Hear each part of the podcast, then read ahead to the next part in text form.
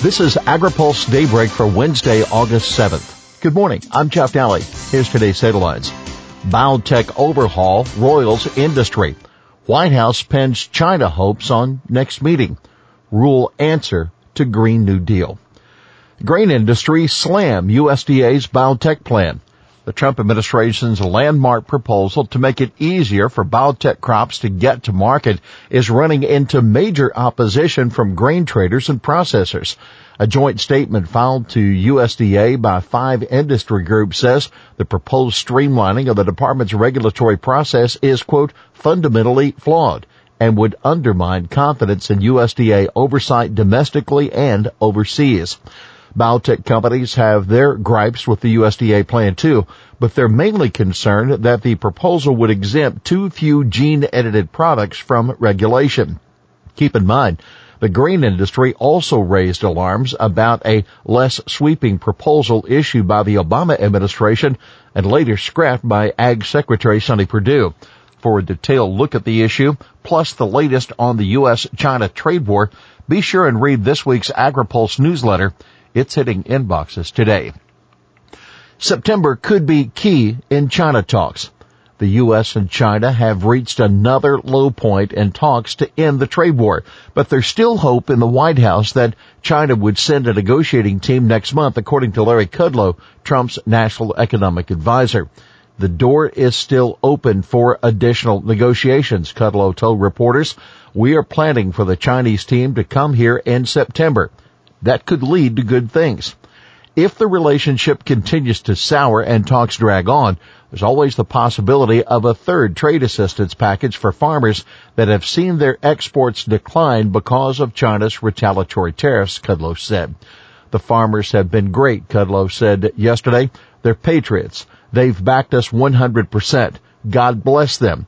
We're helping them as much as possible. We will help them more if need be and we'll see how the negotiations go.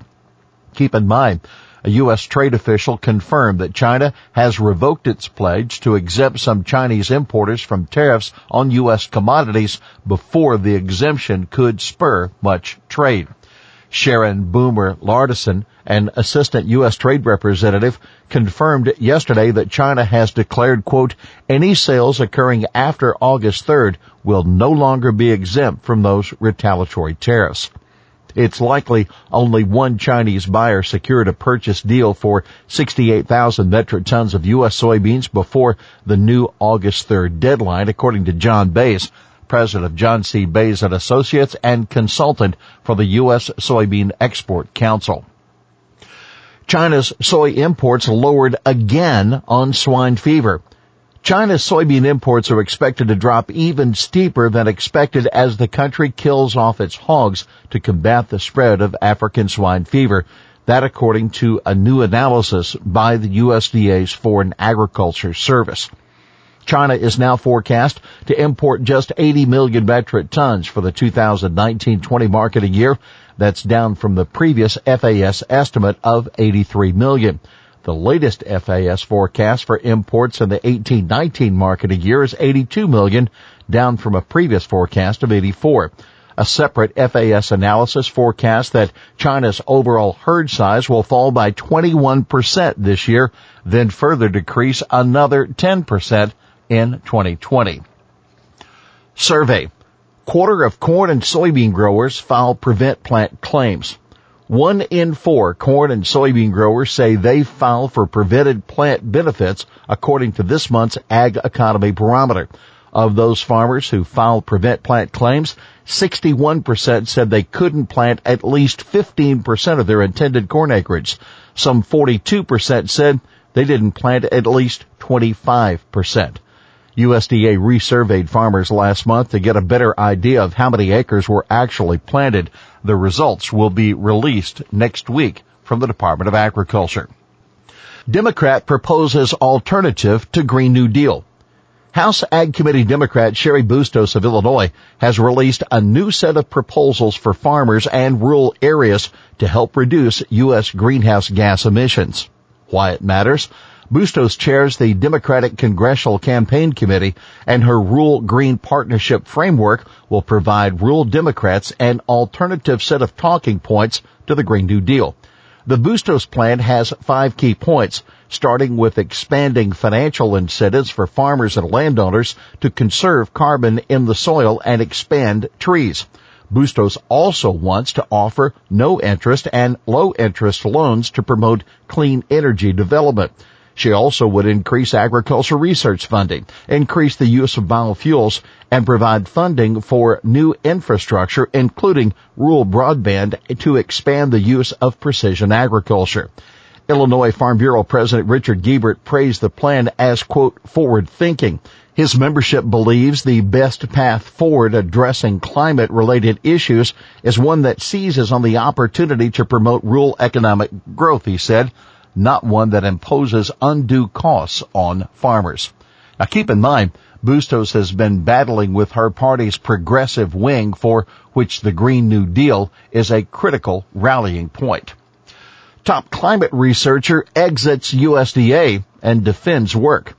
A top climate change researcher has quit USDA following a dispute with managers over a 2018 paper he co-authored predicting that higher carbon dioxide levels would result in lower levels of micronutrients in rice.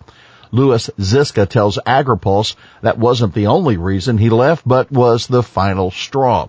He's now taken a job with Columbia University. USDA says career scientists had questioned certain aspects of the paper, including its assertion that 600 million people could suffer from nutritional deficiencies. In China, people no longer rely as much on rice for nutrients, and China makes up a large part of the 600 million people they mention in the paper, USDA says. But Ziska says he and his co-authors did not count the Chinese in the 600 million. The 600 million instead live in poor countries such as Bangladesh, Vietnam, and Laos, where rice makes up a large portion of the diet. Here's today's He Said It. Don't be thinking that things are necessarily going to get better in terms of negotiations with China.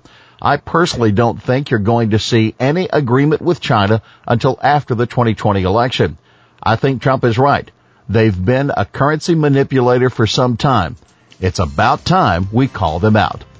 That Representative Dave Rouzer, a Republican of North Carolina, speaking at the International Sweetener Symposium in Asheville, North Carolina.